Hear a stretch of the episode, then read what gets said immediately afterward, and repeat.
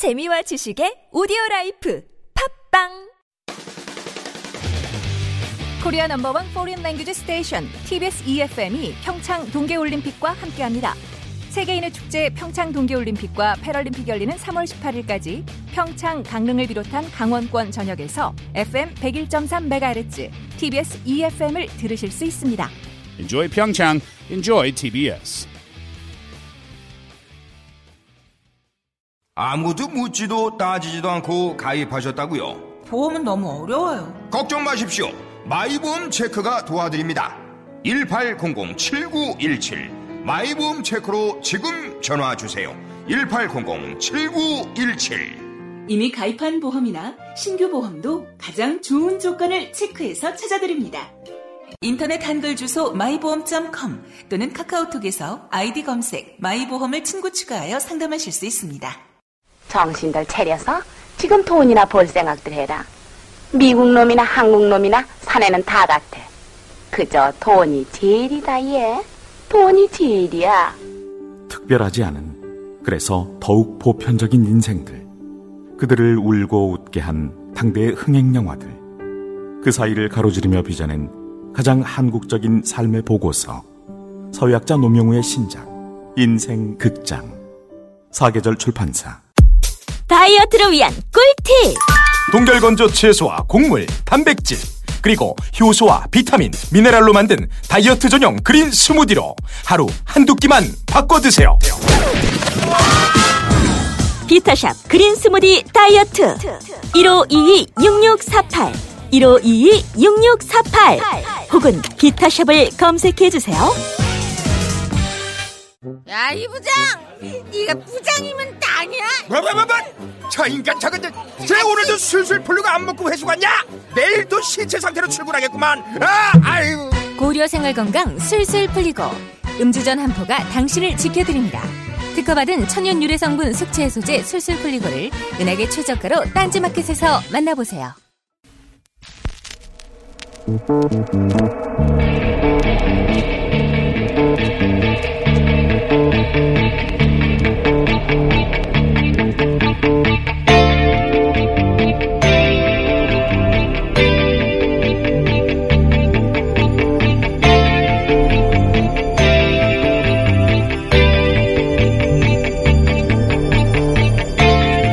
안녕하세요. 김원준입니다. 이학수 전 삼성전자 부회장이 이명박 전 대통령 측의 요청으로 다스 소송비를 대납했다고 주장했습니다. 이에 이명박 전 대통령 측은 미국 로펌에 사기를 당했다고 항변합니다. 로펌이 무료 소송을 미끼로 접근했다는 거죠. 이 항변은 매우 웃깁니다. 사기를 당했으면 무슨 피해가 있어야죠. 소송 비용 40억도 안 냈고 김경준 140억은 돌려받았고 뭐가 사기인가요? 피해는 없고 이득만 있습니다. 이런 사기는 저도 주기적으로 당하고 싶습니다. 또한 이학수 전 부회장은 소송비 대납의 대가가 이건희 회장 사면이었다는 취지로 진술을 했다고 하는데요. 대납이 사기가 아니라 대납의 대가가 사면에 국한된다는 프레임이야말로 사기가 아닌지 살펴볼 일입니다. 박근혜 전 대통령과 삼성과의 사례에서 확인했듯 정치 권력과 경제 권력의 거래는 단발성으로 끝나는 법이 없죠. 사면을 위한 거래의 존재는 그 이외의 현안을 위한 거래도 존재했을 거란 방증이자 개연성이자 힌트이자 단서다. 그러므로 이명박 전 대통령과 삼성이 그 당시에 상호 현안을 위해 어떤 거래를 했었는지 샅샅이 조사해야 한다. 사면 하나로 퉁치는 거 그렇게는 안 된다. 기본 생각이었습니다.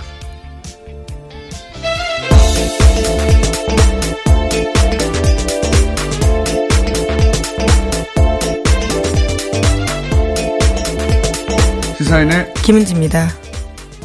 설 연휴 보내고 아침에 왔더니 더 힘들잖아요. 월요일은 늘 힘드네요. 네. 월요일 플러스 연휴 끝이라 연휴가 한 4일 이렇게 되는 건 아주 나쁜 것 같아요. 심해 예찬을 하셨던 걸로 제 지난 추석 때 기억을 하는데요. 적어도 열흘 정도는 돼야. 아, 네, 연휴를. 동의합니다. 네.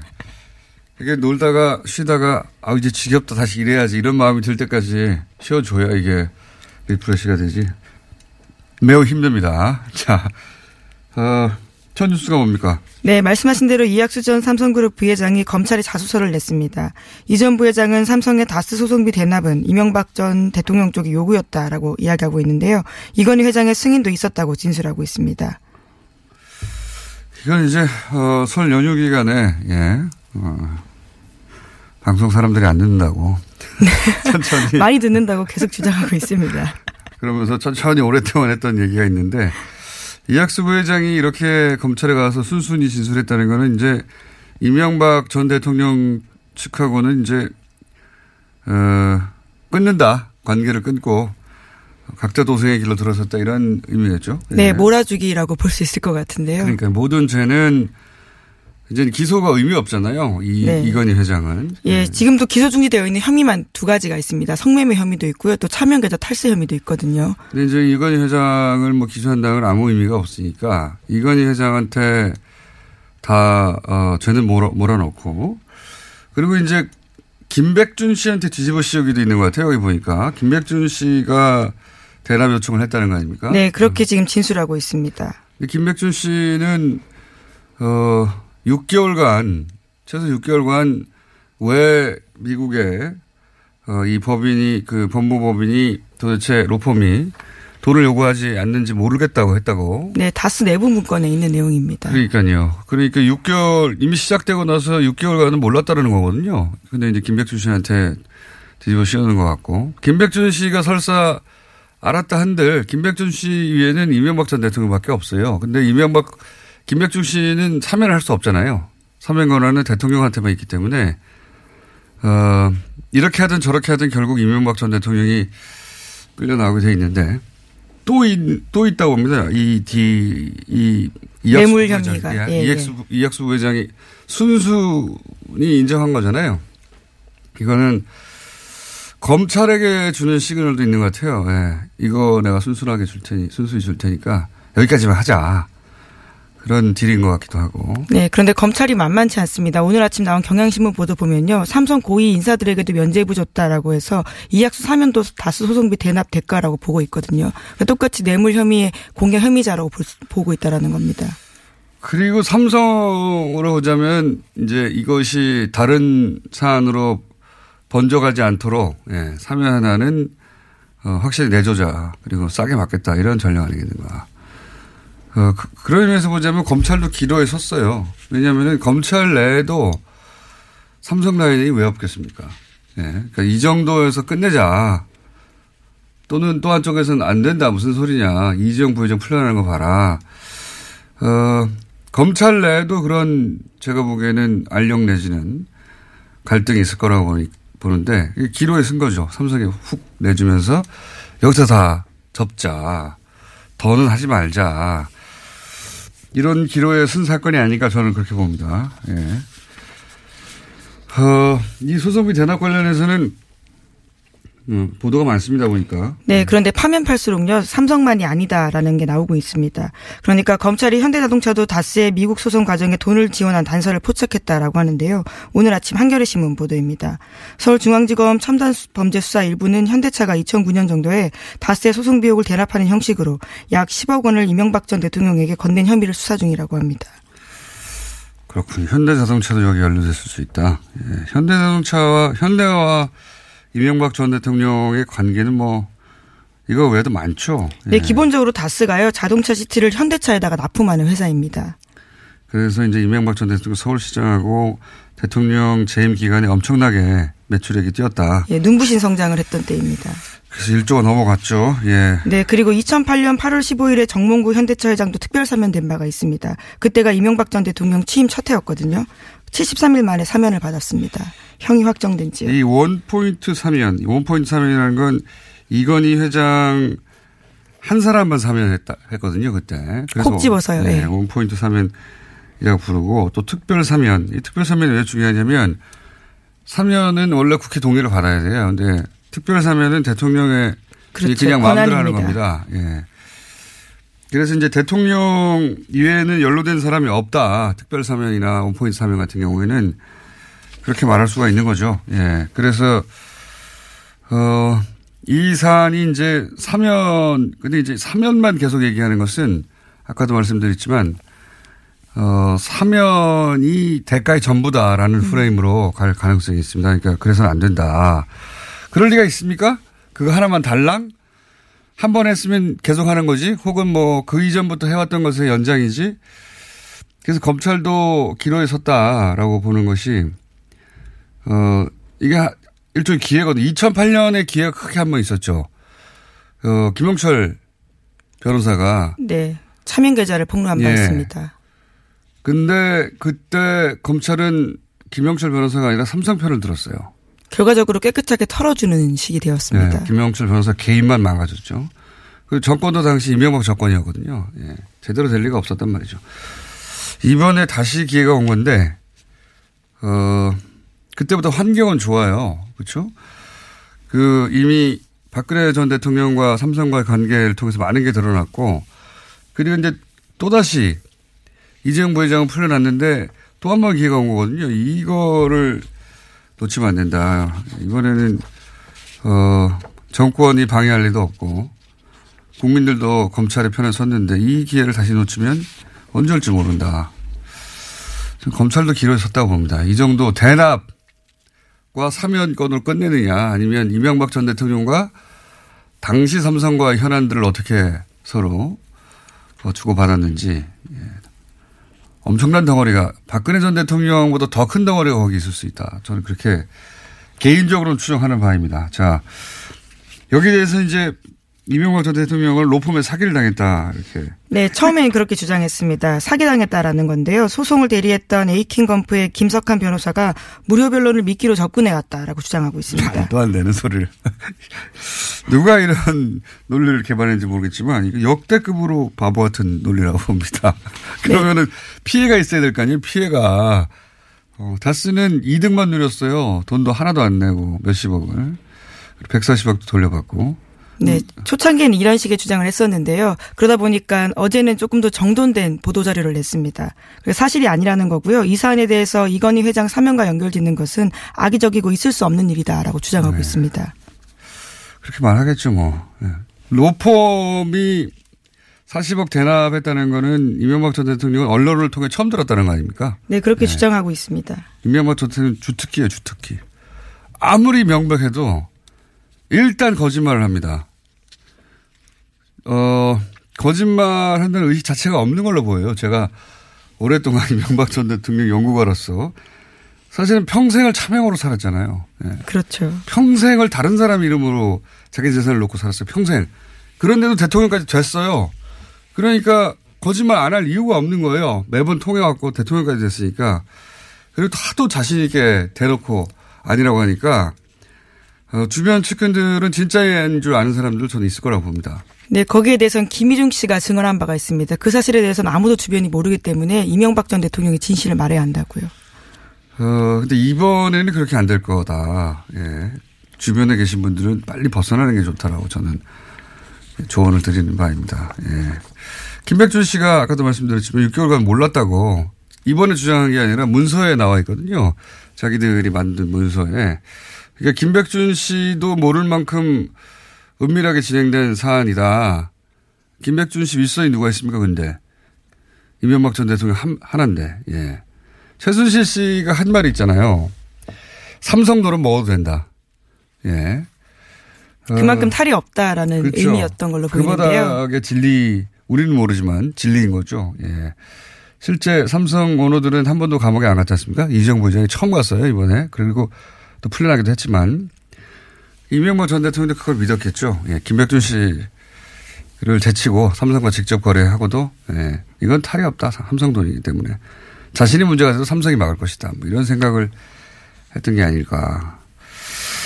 자, 아, 근데 이 사안 하나밖에 없겠느냐 이런 생각을 합니다. 자, 다음 뉴스는요. 네, 검찰이 다스는 이명박 전 대통령의 것이라는 결론을 내렸다라고 하는데요. 이러한 내용을 이번 주 초에 발표할 계획이라고 합니다. 또한 검찰은 다스의 새 비자금도 추가로 밝혀냈다라고 하는데요. 120억 원 외에도요, 100억 원대가 또 있다라고 합니다. 하지만 검찰은 2008년에 수사 과정에서 비자금 120여억 원을 찾아내고도 검찰의 이관, 이첩하지 않은 혐의로 고발된 정호영 전 특검을 불기소하는 방안을 적극 검토하고 있다고 합니다. 이게 이제 걱정됐던 사안이기도 합니다. 그때 당시 2008년에 120억이 우리가 계속 그 말도 안 된다고 해왔던 어, 개인 횡령이다. 네, 격리 직원 한명 예. 횡령이다. 당시에는 그렇게 결론 내렸습니다. 근데 이번에도 그것이 개인 횡령이다고 결론이 날 가능성이 있다라고 수사하기 전에 어 그때 그 검찰 특검과 직관적으로 연결된 검찰들이 어, 그 당사자들이 지금 여전히 검찰에 있고 그래서 120억은 털어주는 거 아니냐 이런 얘기 했었던 거 기억하시는지 모르겠는데 예 그래서 서울중앙지검이 수사하는 거 말고 동부지검이죠. 예. 네, 그렇죠. 120억 원은 동부에서 하고 있습니다. 동부지검에서 수사하는 120억 이 수사가 제대로 되겠는가 이런 우려가 있었거든요. 근데 이번에도 이 120억은 개인 격리 직원의 행령으로 정리되어 가는 모양새예요.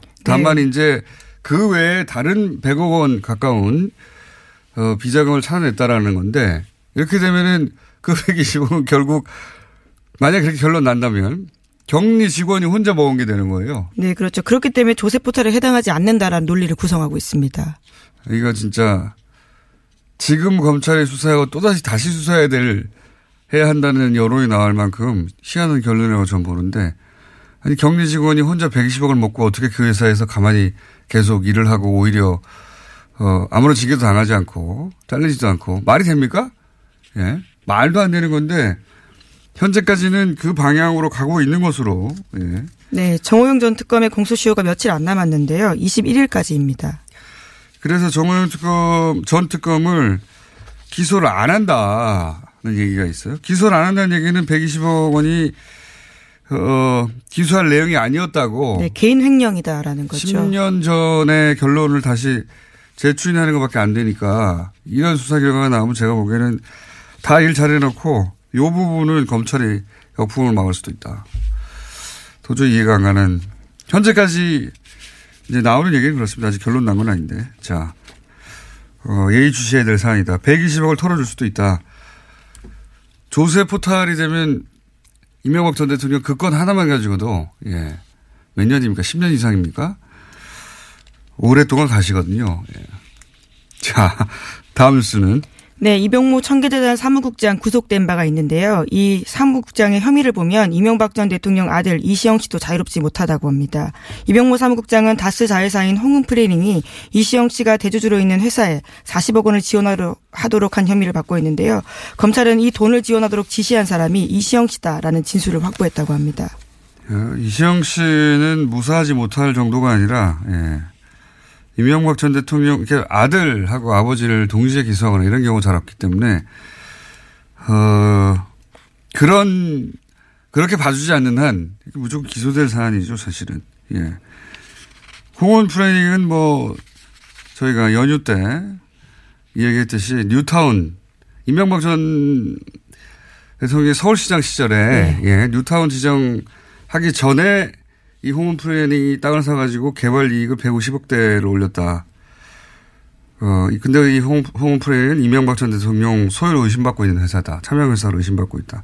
근데 여기서 40억을 빼서 이시영, 아들 이시영 회사에 담보도 없이 줬다는 거 아닙니까? 낮은 이자로 네. 돈을 빌려줘서 회사에 손해를 끼친 겁니다. 근데 그 40억은 홍은 프레닝의 전 재산이었다. 뭐 이런 거. 전 재산을 그냥 줘버린 거예요. 담보도 없이. 훌륭하지 않습니까? 네, 그걸 또 시킨 사람이 이시영 씨다라는 진술이 네. 나왔다고 합니다. 그거를 또 본인이 대통령 아들이 본- 시켰다는 거죠. 대통령 아들이 시키니까 회사가 전 재산을 막 주는 겁니다. 대통령 아들한테.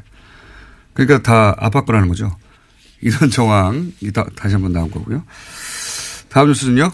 네, 김관진 전 국방부 장관이 군 댓글 사건 수사의 축소 은폐에 관여한 혐의가 구체적으로 포착됐습니다. 최근 구속된 백낙종 전 국방부 조사본부장의 검찰 진술이라고 하는데요. 김 전 장관이 이태하 전 사이버 심리전단장을 불구속 수사란 지시를 내렸다라는 겁니다. 오늘은 여기까지 해야 될 것 같은데. 예. 네. 이거는 이제 김관진 전 장관이 석방됐잖아요. 예, 말도 그렇죠. 안 되게 석방이 돼서 우리를 열받게 했는데, 어, 원래 같은 건으로는 다시 구속할 수가 없습니다. 구속해서 할 수 없는데, 다른 건입니다, 이번에는. 다른 건이 뭐냐면, 그때 이미 수사 결과로 정치 개입이 있었다고 이제, 어, 수사 결과가 나왔는데 그걸 덮었다. 혹은 뭐, 그런 대선 개입이 있다는 진술도 있었는데 수사관 말을 안 듣고 쫓아내고 선- 대선 개입은 없었다. 이렇게 수사 결과를 발표하고 그다음에 뭐 어, 구속하라 하겠다고 보고서를 냈더니 구속하지 말라라고 예, 수사 결과를 아예 뒤엎었다라고 하는 건데요. 거기에 책임자가 김관진 전 국방장관이다. 그러므로 요건이 이제 더 진행되면 아마 김관진 전 국방장관은 다른 건으로 예, 구속영장 심사를 받게 되겠죠. 예. 같은 건으로 다시 예, 청구할 수가 없습니다. 그래서 별개의 건으로 다시 영장 실질 심사를 받는 모습을 꼭 보고 싶네요. 예. 오늘은 여기까지 해야 되겠습니다. 시사인의 김은지였습니다. 감사합니다. 자, 바로 이어서 지금 평창올림픽이 절반이 끝났어요. 예. 어, 동계올림픽은 짧다 보니까 이 일- 사실상 일주일밖에 안 남았습니다. 그래서 평창올림픽 관련해서는 거의 어, 올림픽 리포트 역할을 하고 계신 평창 조직위 공동집행위원장 최문순 강원도지사 연결했습니다. 안녕하십니까? 안녕하십니까. 공장장님 안녕하십니까. 새해 복 많이 받으십시오. 새해 복 많이 받으십시오. 지금 벌써 반환점이죠. 그죠? 그렇습니다. 조금 아까 말씀하셨다시피 이제 일주일밖에 안 남았습니다. 네, 네. 아유, 금방 끝나요. 네, 한 뭐 17일 정도 되니까요. 네, 지금 뭐 빨리들 못 보신 분들 빨리들 오셔야 될 것 같습니다. 네, 지금 항상 여쭤보는 건데 네. 네. 그 표는 이제 어떻게 팔리고 있습니까? 표는 지금 이제 거의 다 팔렸고요. 지금 그래요? 우리가 108만 장 파는 걸 목표로 하고 있는데 100만 장 정도 팔렸습니다. 8만 장밖에 안 아, 남았어요? 네, 근데 더 뭐 그게 이제 목표고 어 그보다는 한 10만 장쯤 더 있으니까 네. 아직 여유가 좀 있습니다. 네. 10만 장이요? 완판될 수 있도록 해주시면 고맙습니다. 완판. 그 지금 예를 들어서 이게 올림픽이 막연하게 한뭐 한 달 가까이 하겠거니 하시는 분들 입장에서 보자면 네, 어, 이거 뭐 일주일밖에 안 남았나 이렇게 마음이 급할 것 같은데 그러면 이분들은 그러면 현장 가서 사야 됩니까? 어 아직도 이제 인터넷 판매도 하고 있고요. 현장 네. 판매도 지금 하고 있고요. 근데 이게 또 어 꼭 올림픽 경기가 아니더라도 지금 거기 오시면 그냥 사방천지의 볼거리입니다.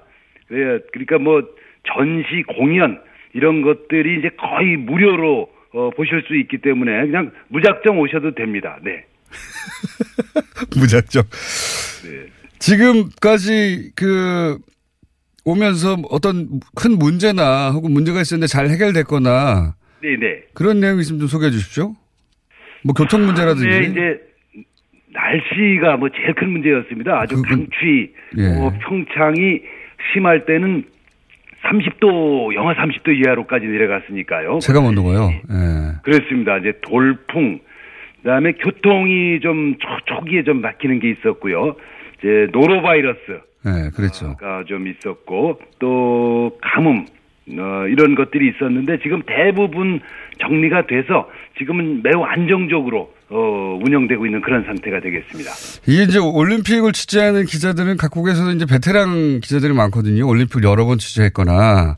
그렇습니다. 예. 네. 그 외신의 반응이나 선수단의 반응은 어떻습니까?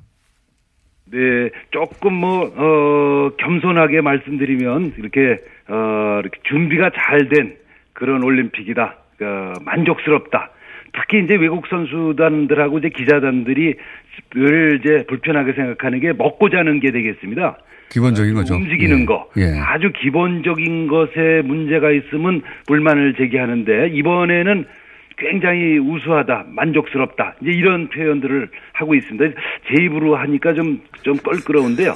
그래서 이제 그 IOC의 공식 입장이 매우 만족스럽다, 이런 게 이제 엊그제 기자회견이 있었습니다. IOC에서 선수단에서 이제 음식 관련 부- 어, 불만이 안 나온 건 이번이 처음이다. 이런 보도는 보긴 봤는데, 네네. 예, 그건 겸손 모드로 방금 하신 거고, 예, 겸손 모드 아닌 모드로 하시면 어떻습니까? 자랑 좀 해, 주시자면. 사실은 이제 다 끝나고 나면 여러 가지를 종합적으로 말씀드릴 텐데 이제 지금까지는 어 거의 뭐 저희 상황실을 운영하고 있는데요. 예. 불만이 거의 없을 정도가 되겠습니다. 이제 어 그러나 저희들 뭐 아직 긴장을 늦춰서는 안 되고 요거 올림픽이 끝나면 3월 9일부터 패럴림픽이 또 있습니다. 예, 예. 예, 사실은 이제 패럴림픽이 우리나라에서는 아직 이렇게 인지도가 많지 않아서 어, 관중들이라든가 이런 점들에서 어, 걱정이 많습니다. 이제 패럴림픽까지 잘 끝내고 나야 아, 이제 성패를 최종적으로 말씀드릴 수가 있겠습니다. 패럴림픽에도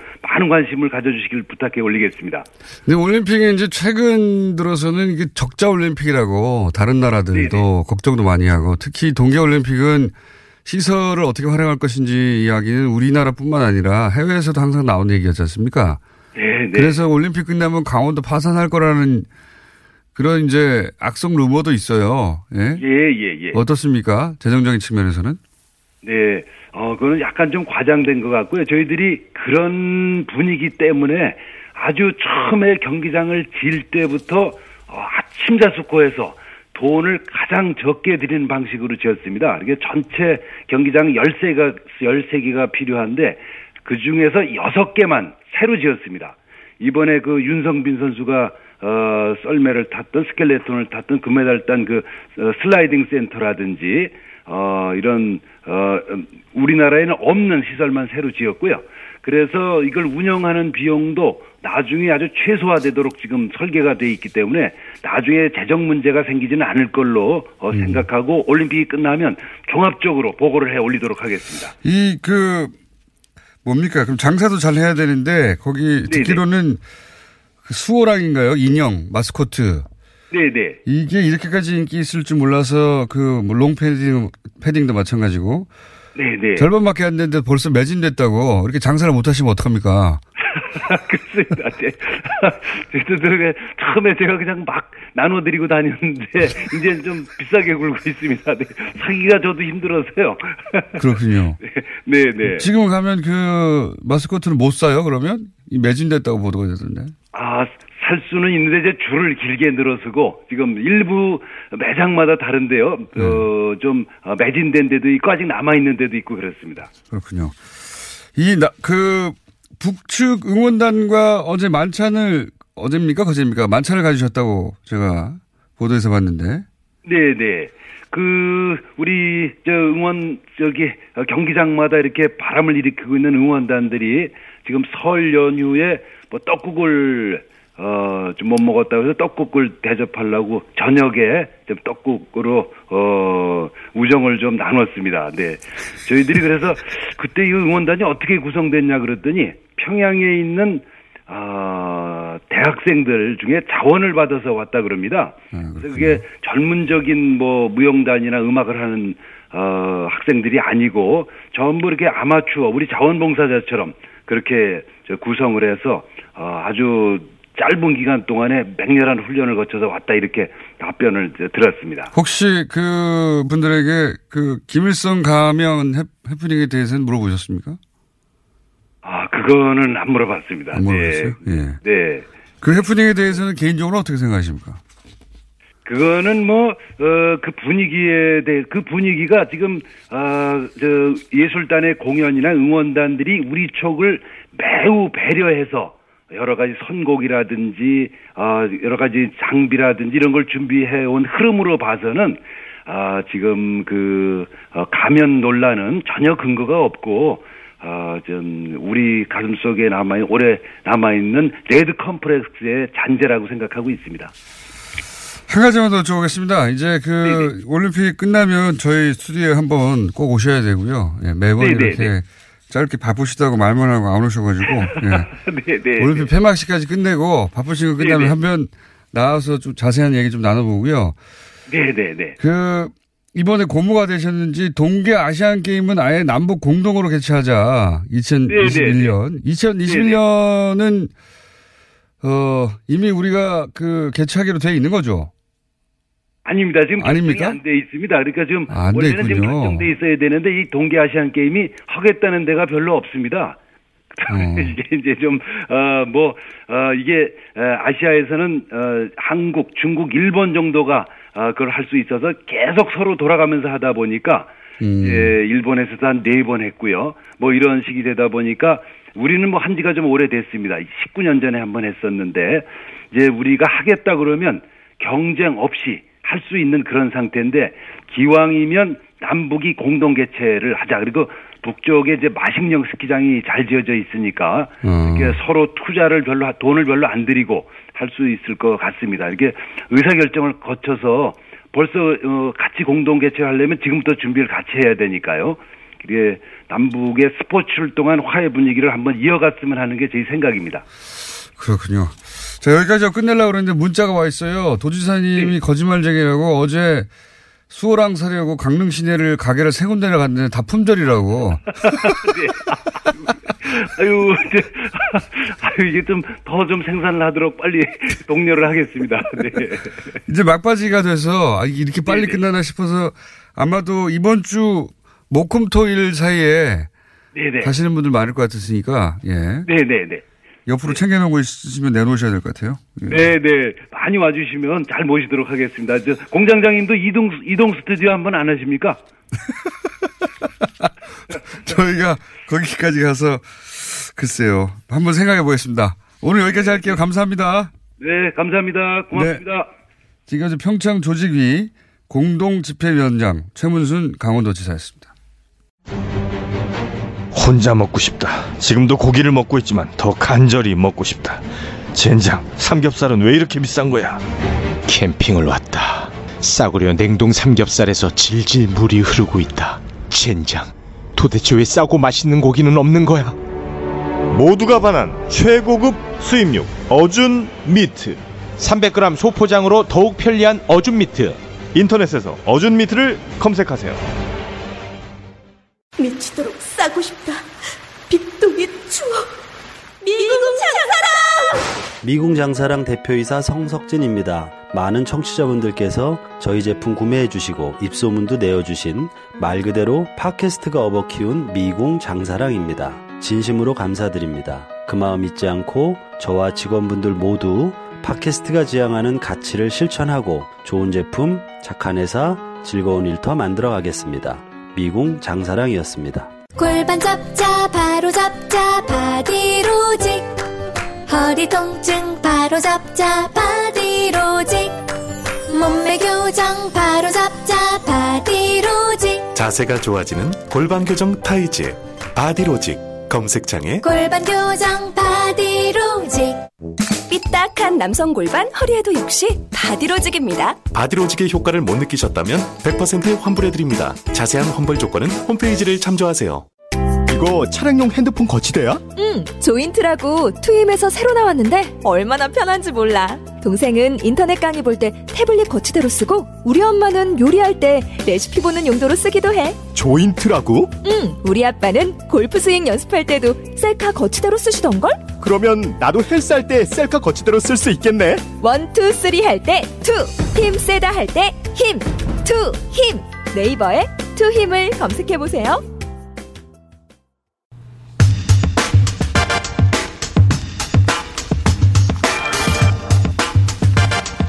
자, 4개월 앞으로 지방선거가 남았습니다. 예, 이번 지방선거는 6월 13일 있습니다.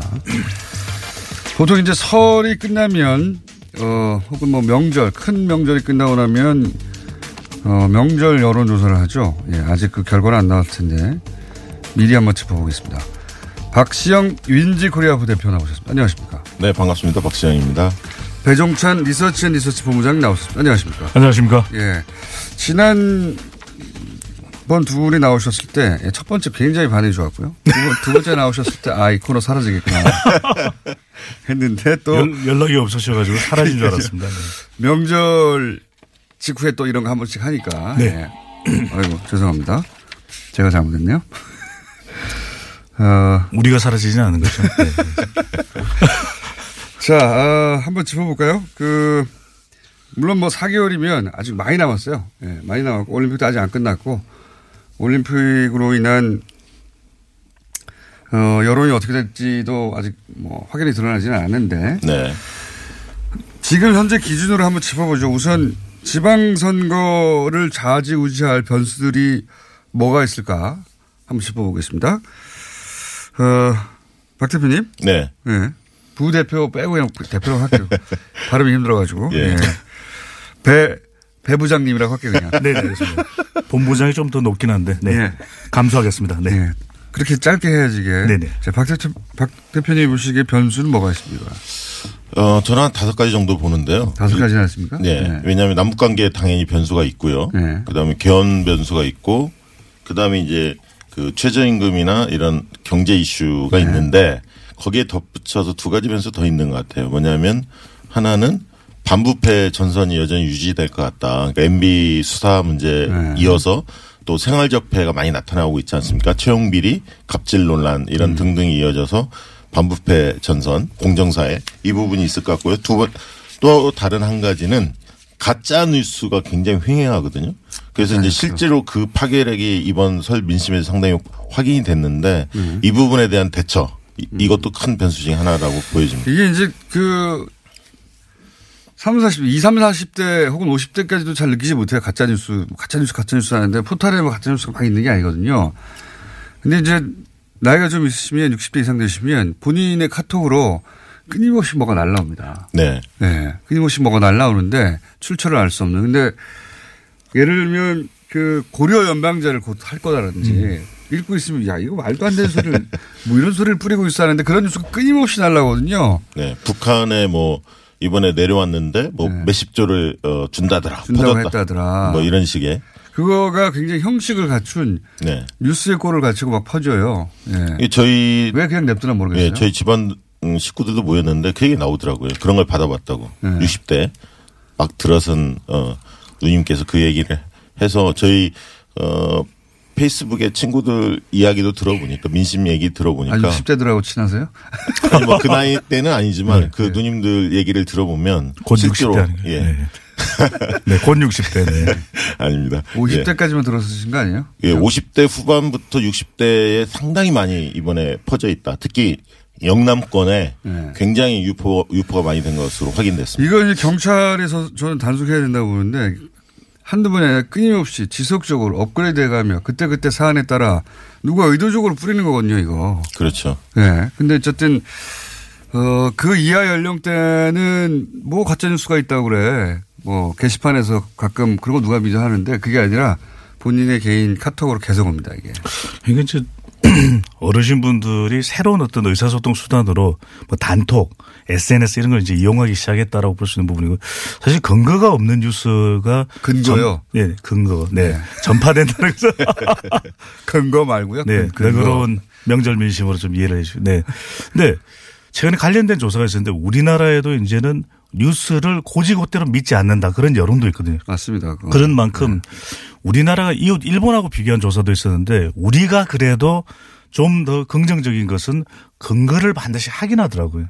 근데 이 근거가 젊은, 세대들은 네. 젊은 세대는 그렇다고 네. 치고요. 이제 미국 그 대선 때도 대선 때도, 예. 보면 이 가짜 뉴스가 엄청난 기여를 했다라고 하지 않습니까? 네, 네. 그러니까 그런 사례를 확인하면서 이런 뉴스로 이득을 보는 쪽에서 이걸 조직적으로 만드는 게 아니냐. 저도 이제 본 적이 있어요. 보면 아 이거 말도 안 되는데 누가 믿나? 고려 연방제가 곧 실시된다든가 사회주의 국가가 우리가 곧 된다든가 뭐 이런 네. 얘기거든요.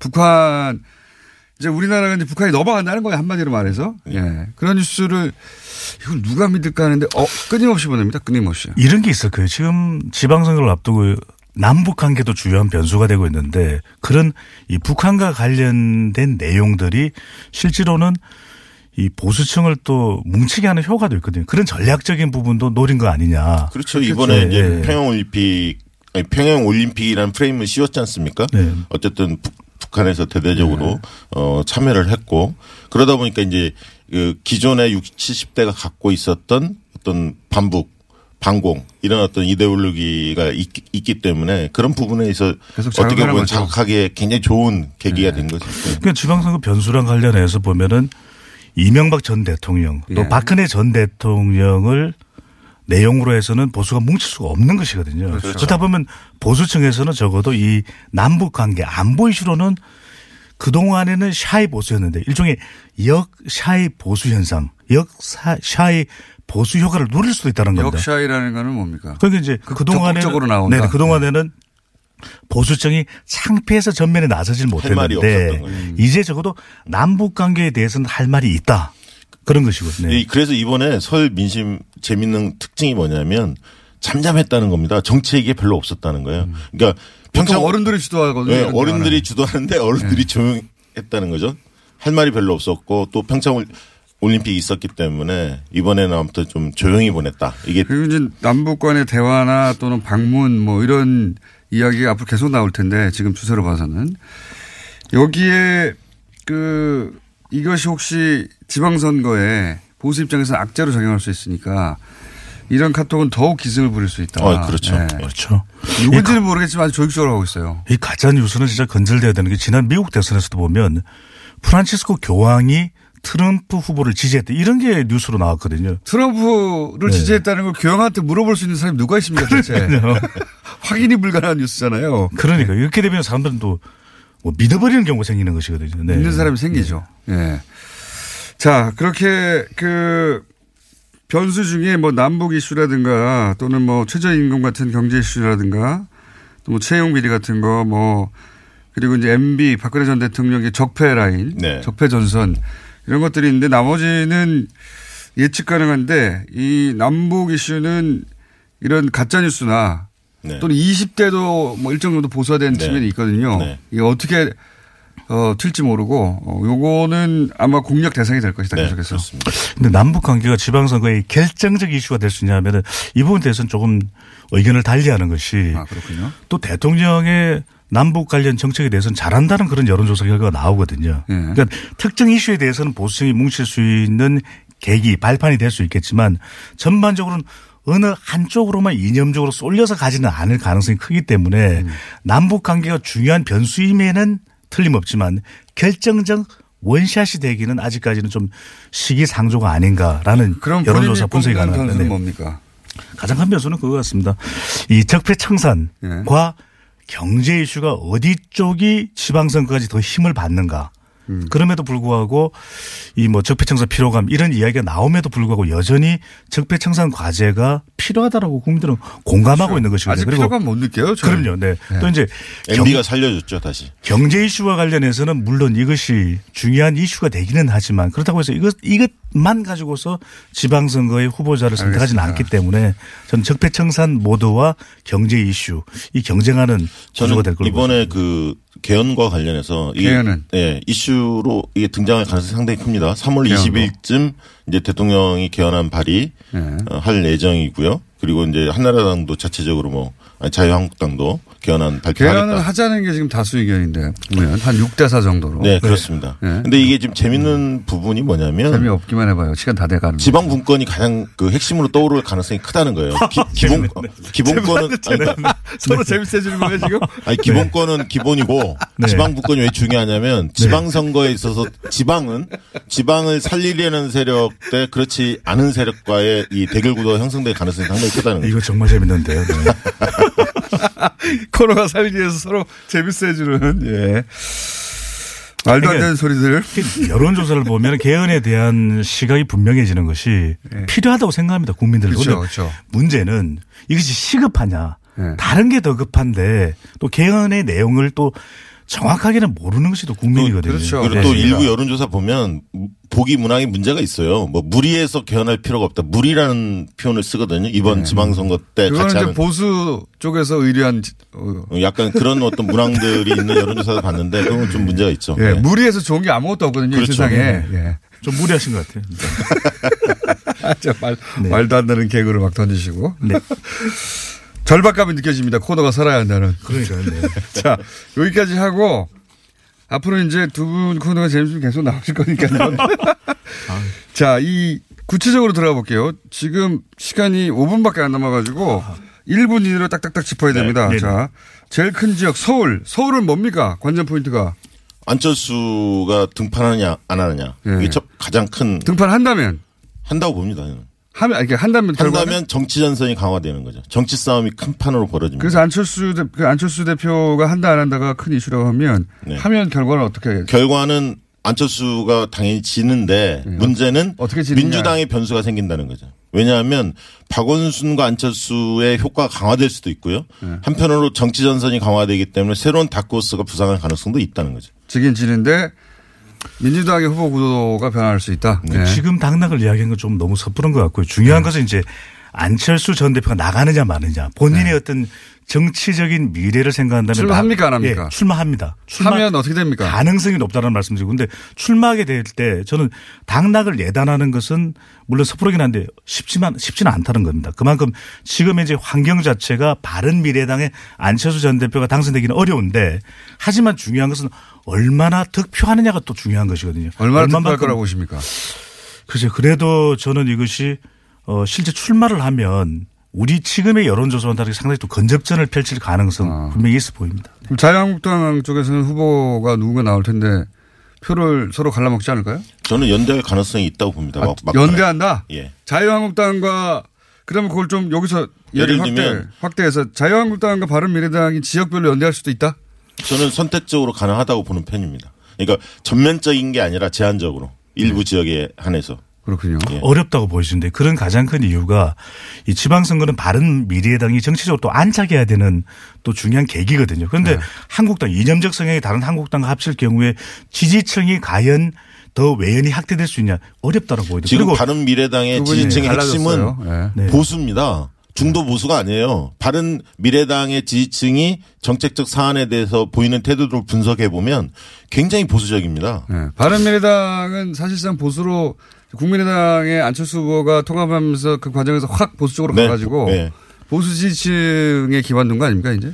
근데 선거라는 것은 당의 정체성이 또 고추 세워지는 매우 중요한 시기거든요. 근데 연대하기보다는 오히려 지지층은 그대로 가라는 연대보다는 그대로 가라는 이야기를 많이 할두 수밖에 없는 저게 갈렸고 자 네네. 그러면 PK는요? PK 가능성은 PK는 결국은 이제 여기서 소위 민주당 약진하느냐 마느냐의 문제잖아요. 민주당이 저는 상당히 약진할 거라고 보는데 지금 PK 민심의 핵심 중에 하나가 경남에서 기초단체장 3명이 그 자유한국당을 탈당해서 민주당 입당했거든요. 분위기 안 좋다 보니까. 예. 그리고 또 김경수 등판이 거의 확실시 되는 분위기인 것 같습니다. 예. 예, 그렇다면 경남 선거가 굉장히 뜨거워질 거고 또 부산 선거하고 또 연계가 되는데 어 저는 부산 경남 one side는 없다고 봅니다. 박빙 선거로 가는데 그런 측면에서 그래도 과거보다는 훨씬 더 가능성이 높아졌다. 민주당 어떻게 입장에서는. 본부장님? 네.